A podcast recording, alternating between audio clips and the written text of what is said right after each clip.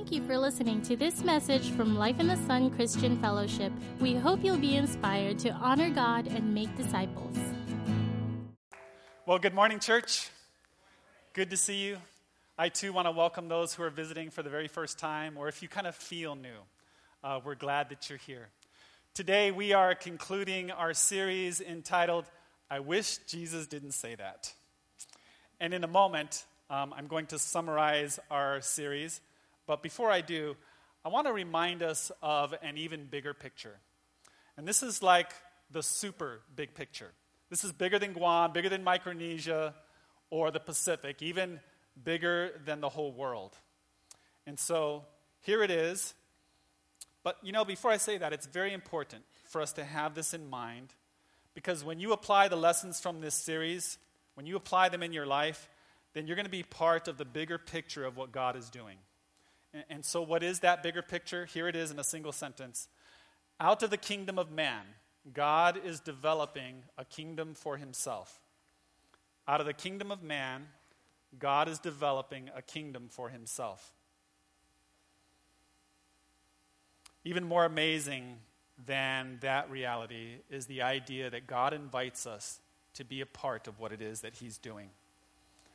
He's inviting you and I to be a part of what he's doing. But in order to be a part of what he's doing, we have to learn the language of love. God is love, and the language of his kingdom is love.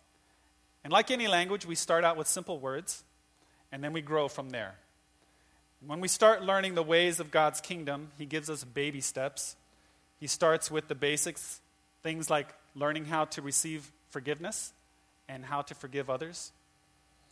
In the language of love, these are the very first words that we learn to speak. The Bible says that love keeps no record of wrongs.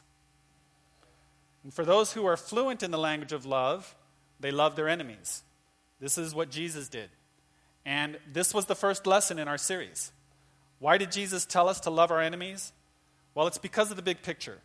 Out of the kingdom of man, God is developing a kingdom for himself. In other words, God is in the process of winning the hearts of his enemies. He transfers us from the kingdom of darkness to the kingdom of light. In other words, many of his followers were once his enemies. Remember the Apostle Paul? Remember some of us? You know, in my BC days, I didn't come to know the Lord until I was 20 years old. But prior to that, one night I was in a club, and we were sitting at a table, and somebody at the table said something about the Bible. And I made this wisecrack remark. I said, "Oh, so are you one of those people that wear Holy Moses sandals?" And I said that in front of everybody at the table. I insulted him in front of everybody. I was antagonistic. I was unfriendly. And it wasn't necessarily a test by me, but in God's curriculum for his life, it was a test for him to see if he would love somebody who was acting like an enemy. You know, if he had been offended and if he had given me a smirk, he would have lost me. But instead, he turned his attention to me and he engaged me with some respect. And he said, "Well, have you ever read the Bible?" And I said, no, I haven't. And he says, "Well, you know, you really ought to check it out. It's an amazing book."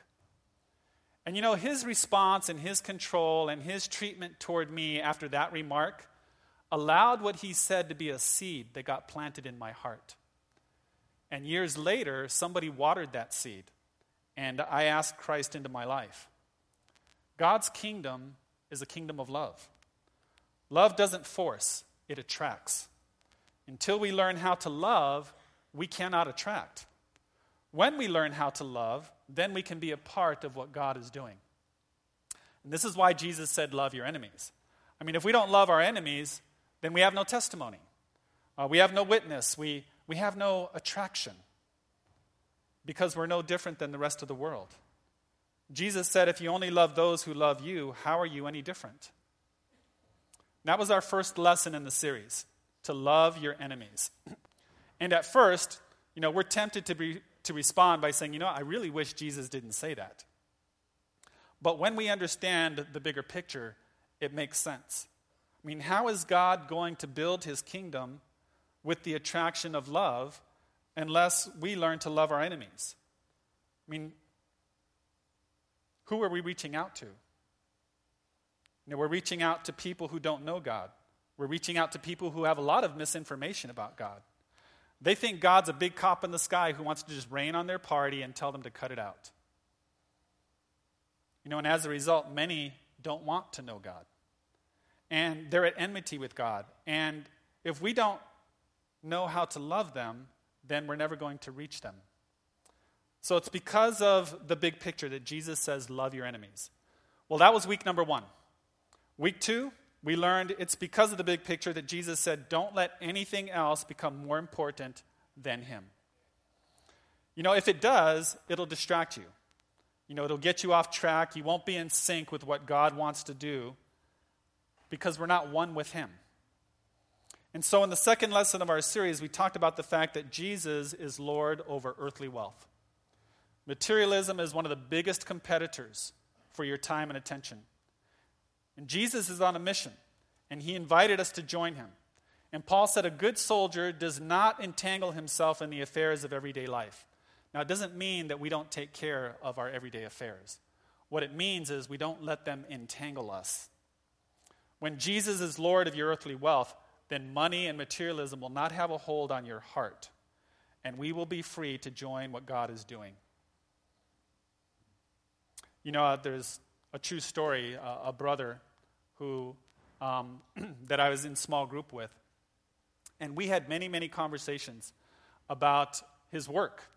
And he happened to have a schedule that had him working on Sundays. And it was a part-time job, and he had a choice about whether or not he would keep it. And he always struggled with the idea of, you know, giving up the income versus coming to church on Sunday morning. And he went back and forth over that for months. You know, and in his mind, he knew, yeah, you know, I should trust God and let him take care of me if I would make that commitment or that sacrifice. But week after week, it was like he just couldn't pull the trigger to say no to his employer. And months went by, but eventually he came to that point where he's here on Sunday mornings. And there was a process in his heart of letting Jesus be Lord over the wealth in his life, that if he would put God first, God would take care of him. That was our second message in the series. Jesus is Lord over earthly wealth. In our third week, Armand did a great job, didn't he? A great job of explaining and highlighting how we're not to love our family more than God. And that's consistent with the first commandment. God said, I am the Lord, and you are to have none other, no substitutes. And so if I was to summarize weeks 2 and 3, I would say this. Don't let people and things come before God. If that happens, we can be distracted or delayed or even disqualified from running the race. And this is why the writer of Hebrews said, run with endurance the race marked out for you, keeping your eyes on Jesus. If you keep your eyes on something else, you'll be running in a different direction. We need to keep our eyes on Jesus. And then last week, Sherlyn from Life in the Sun, Saipan, she talked about God's heart for the lost. And I just love that illustration that she used about her nephew. And just imagine for yourself someone that you really care about a lot, somebody who means a lot to you.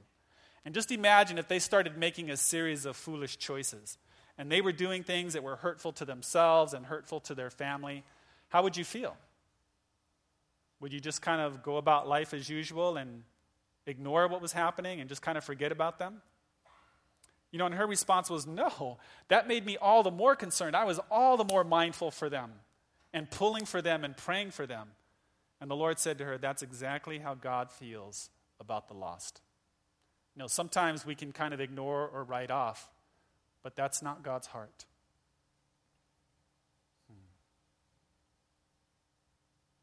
This week, and then she concluded.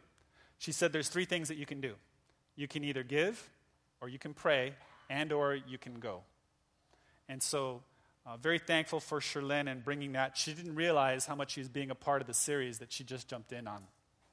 This week, we're going to wrap up the series, I Wish Jesus Didn't Say That, with something that Jesus taught in John chapter 15. And so we're going to put that up on the screen, verses 19 and 20. The world would love you as one of its own if you belonged to it, but you are no longer part of the world. I chose you to come out of the world, so it hates you.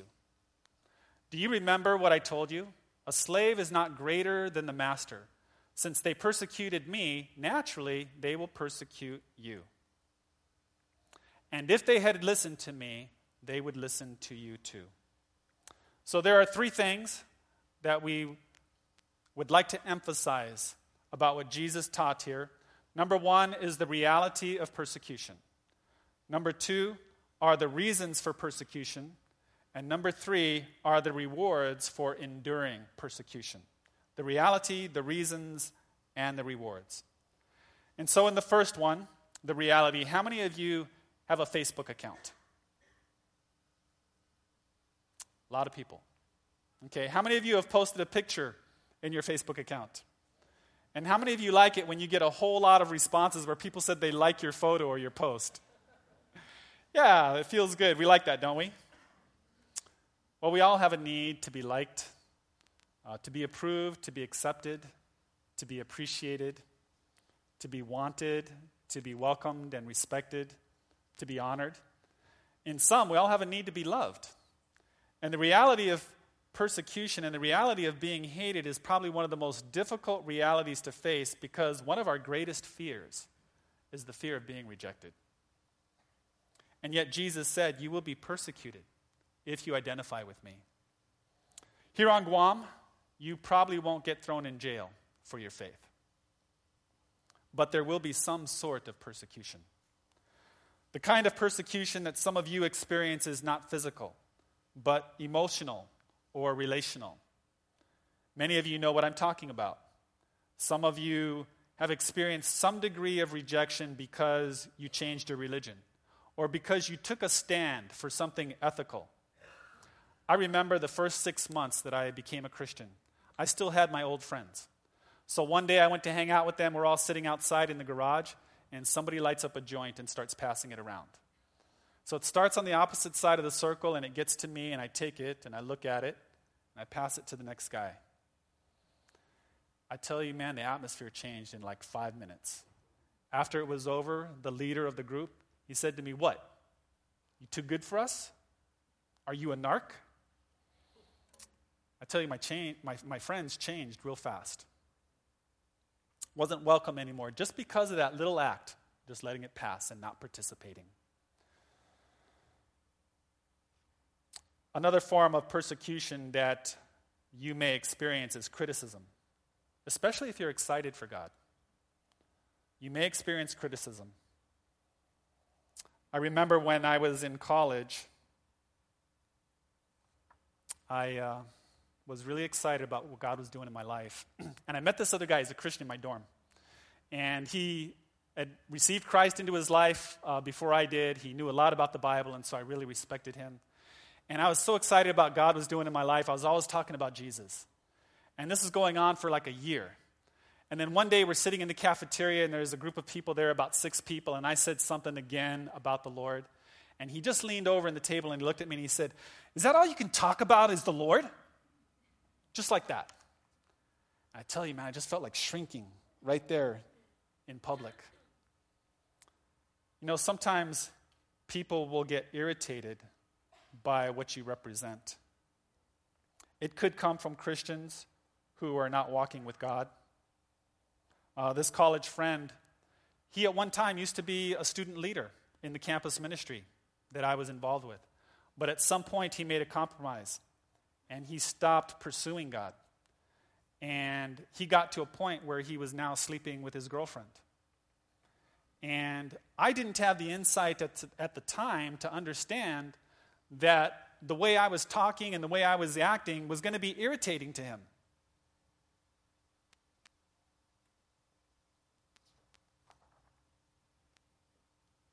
You know, I thought that by his reaction, maybe something was wrong with me.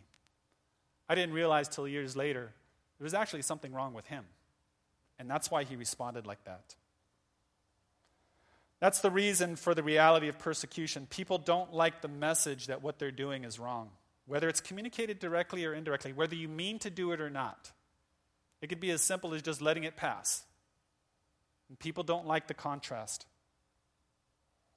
And so Jesus said there is the reality of persecution. It'll happen. Maybe not extremely like you read in the papers in other countries, but it'll happen. And so what are some of the reasons for that? Well, one reason, as I alluded to earlier, people don't like to be exposed. People are in darkness and they don't like the light because their unrighteousness is exposed by the light of Christ in you. And that's why it's so important to learn the language of love. Only when we speak the truth in love can a seed be planted that will grow and bear fruit. You know, if we expose others with judgment, they'll be repelled. If we show that we care about them and we respect them and yet still take a stand for God, then God will honor that. And He can allow that to be a seed that gets planted in somebody's heart or waters a seed that's already there. And so that's one reason people don't like to be exposed. Here's another reason. God's kingdom and the Bible are countercultural. We read in verse 19 a moment ago, the world would love you as one of its own if you belong to it, but you are no longer part of the world. In other words, when you walk with God and apply the Bible to your life, you will be countercultural. The Bible says, be faithful to your wife.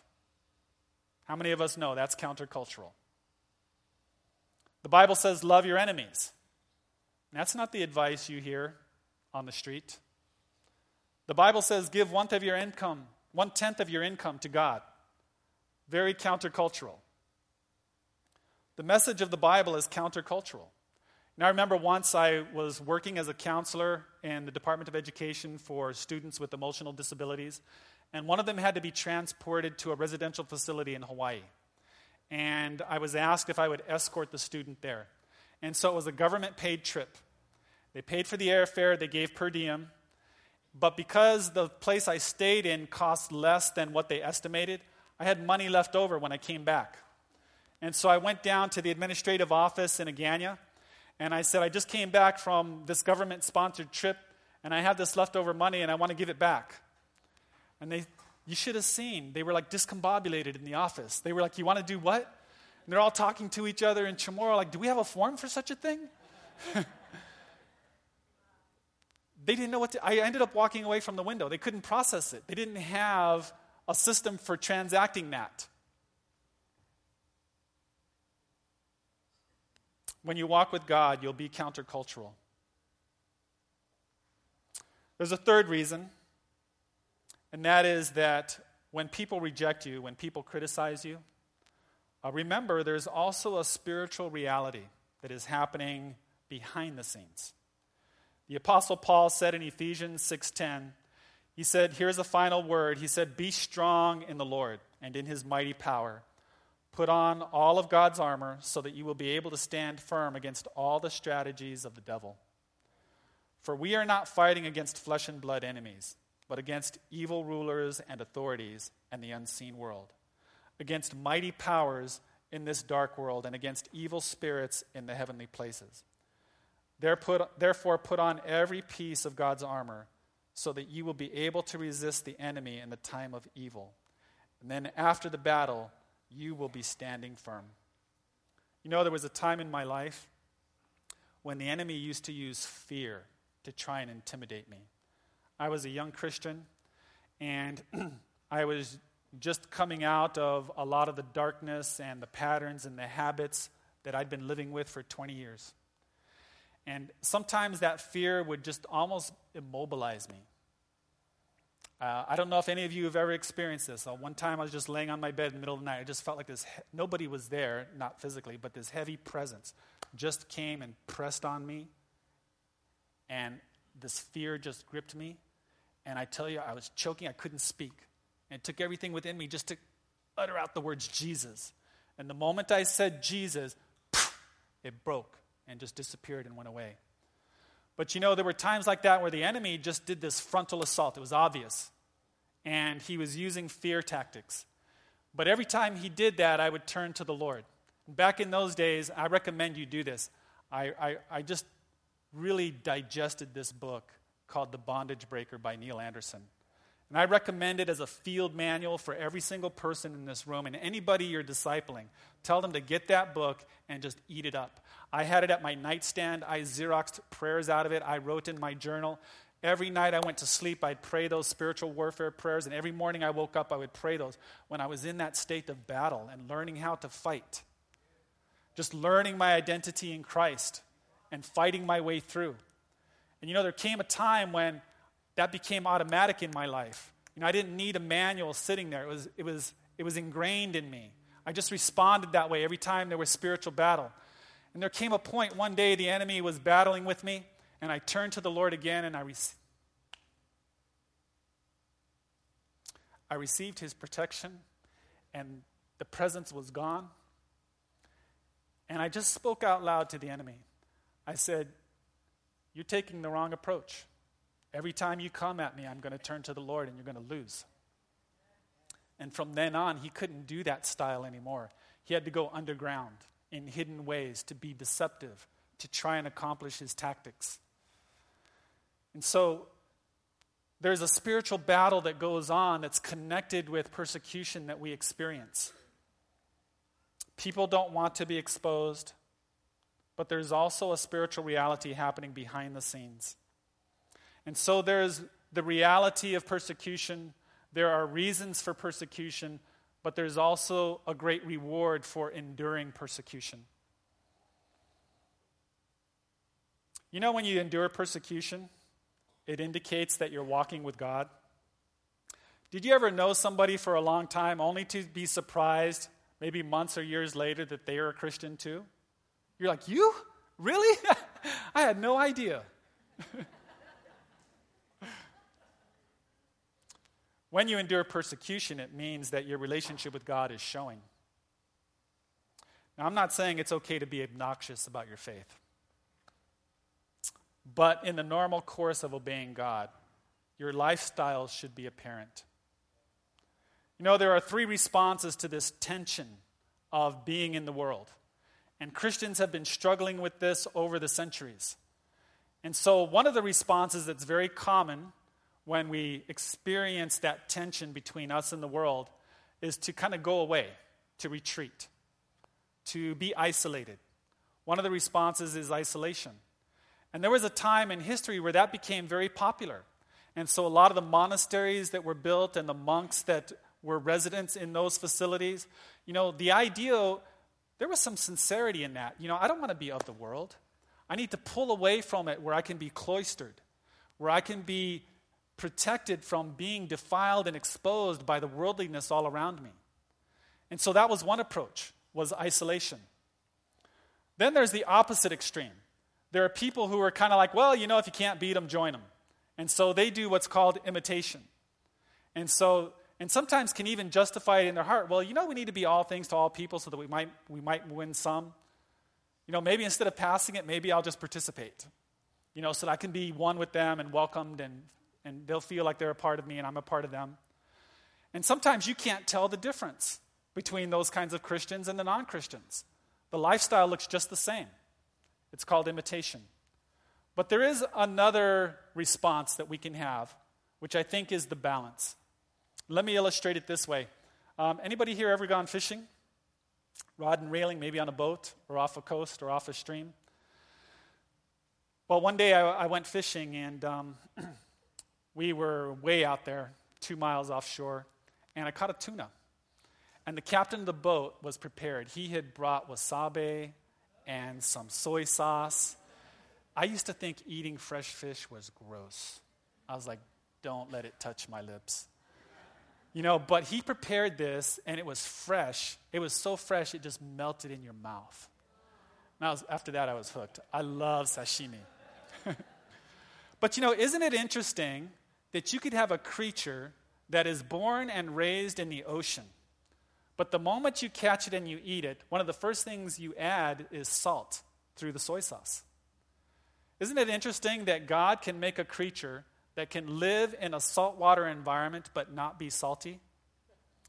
Is it possible that God could allow you to live in a worldly environment but not be worldly? This third approach is not isolation, it's not imitation, it's insulation. When you put on the armor of Christ and you walk in his presence, you can be in the world but not of the world. He can insulate you from the things around you, and then you can go out there and you can love your enemies and you can be a part of it and yet not of it. Amen? Persecution shows that you're walking with God. Another result of it is it results in maturity. James chapter 1. James said, "Consider it pure joy, my brothers and sisters, whenever you face trials of many kinds, because you know that the testing of your faith produces perseverance.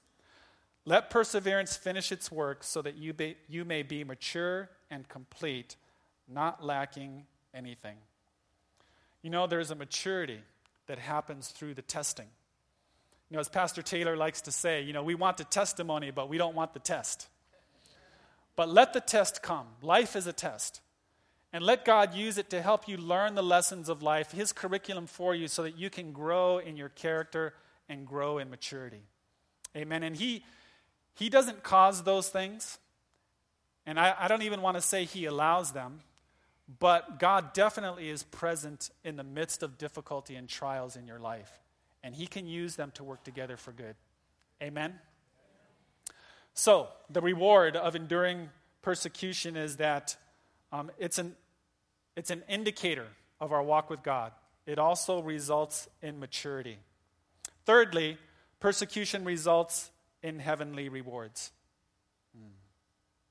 Persecution results in heavenly rewards. There is a crown that you will receive for enduring persecution. Matthew 5:12 says, "Rejoice and be glad, for your reward in heaven is great." We need to keep in mind that this life is not all there is. Sometimes we have a limited view, and sometimes we think life is unjust because we're looking at just this segment of our existence. But there's more. There is an eternal life, and at that point the Lord will make all things just and bring everything under his judgment, and there will be reward for those who endure persecution. Amen? And so my application, my hope is this, that we would be like the early apostles. You know, they went through a lot of persecution. They were brought before the rulers and the leaders, and they were scolded, and they were threatened, and sometimes they were flogged, and they were beaten. But in Acts chapter 5, it says, "They departed from the presence of the council, rejoicing that they were counted worthy to suffer shame for his name." I think it's important to make a distinction here. Persecution is not when we experience consequences because of our own wrongdoing. You know, if I'm at work and I'm always on the computer doing Facebook and personal things, and then my boss reprimands me for that, that's not persecution because of my faith. Okay? That's because I was slacking off on the job and not doing my work. You know, if I do a project and I do it poorly and then they don't call me back, that's not because I was a Christian. That's because the work was poor. And so, you know, when we experience persecution because we're taking a stand for the Lord, and because we're taking a stand for something ethical, then there's a reward that God has for you. Amen? So I want to invite us just to take some time to pray. And if you would close your eyes and bow your heads. I want to read to you a scripture while you're just having some time alone with God. And just kind of meditate on this as you listen to it, as you turn your attention toward the Lord. This is Hebrews chapter 10, where the writer says, "Think back on those early days when you first learned about Christ. Remember how you remained faithful, even though it meant suffering. Sometimes you were exposed to public ridicule or were beaten, maybe not physically, but maybe emotionally. And sometimes you helped others who were suffering the same things. You knew there were better things waiting. Better things waiting for you that will last forever. So don't throw away this confident trust in the Lord. Remember the great reward it brings you. Patient endurance is what you need now. so that you will continue to do God's will, and then you will receive all that he has promised. For in just a little while, the one who is coming will come and not delay, and my righteous ones will live by faith. But I will take no pleasure in anyone who turns away. But we are not like those who turn away from God to their own destruction. We are the faithful ones whose souls will be saved. Father, I pray for each one of us here in this room today. And I ask, Lord, that you would enable us to be able to be strong in your strength, to be able to stand in your presence when the going gets tough. Lord, when we have a difficult choice to make at school or at work or with our friends, God, I ask that you would strengthen each person here to choose you and to take a stand for your ways and for your kingdom. Lord, I thank you that as each person puts you first in their life, that you will complete the good work that you began, that you will cause them to grow, and that you will use them to be an example of your heart and to be a witness for you. And I pray, Lord, that you would use us as we take that stand to plant many seeds. Lord, I pray that you would use us to demonstrate your love to others, and that that would be an attraction, Lord, and that people would be drawn to yourself by our love for you. Father, I pray that your Spirit would work in and through us to bring that to pass, to make that happen. And we ask this, if you would just keep your heads bowed and your eyes closed. I want to address another group in here today. There may be some of you who, as you're listening to us worship the Lord and talk about a relationship with him, that has been attractive to you. And that's why you're here today. And you came here because you're seeking God. You want to experience more of him. And if you've never made a formal choice for the very first time to invite him into your life, I want to give you an opportunity to do that. And in a moment, the way we'll do it is I'll simply pray, and I invite you to hitchhike on my words, and God will hear you. But before I pray, I'd like to know who I'm praying with. And so if that sounds like something that you would like to do, then I want to invite you to pray with me. But before we do, if you would simply look up, then I'll know who's going to pray. And then we'll take some time to pray together. So if that's something that you want to do, go ahead and look up at this time, and then we'll pray in a moment. Okay, anybody else? Yes, I see you. Anyone else? I don't want to miss anybody. Okay, let's pray. Father, God, I stand before you today, Lord, with this decision to turn my heart and my life to you. God, today I make a decision to open up my life, and I invite you to reveal yourself to me and reveal your ways to me. Lord, I open up my heart, and I ask that your Spirit would come in and indwell my spirit, and that you would give me a new start. Lord, a new beginning. Lord, you know the way things have been going have not been the best. Lord, some things I'm not proud of. Lord, things I've done that have been hurtful to myself, to others. Lord, I ask you to forgive me for all of it. Lord, forgive me of my sin. Lord, I just take a moment to receive you into my life, to receive your Spirit and your forgiveness. And I ask that you would make me the kind of person you want me to be. Thank you for forgiving me. Thank you for Jesus' death on the cross. Thank you in Jesus' name. Amen. For those of you who prayed that prayer for the very first time, I want to encourage you to do something, and that is, if you would go over to this table here, we'd like to give you a little booklet called One-to-One. And I want to encourage you to take that booklet and go through it with somebody else that you know also has a relationship with God. And the two of you can learn from each other and grow together. And as you've heard me say before, there's nothing better than experiencing God than experiencing him together. Sound good? All right, you guys have been great. Have a great Sunday. God bless you. And happy Mother's Day.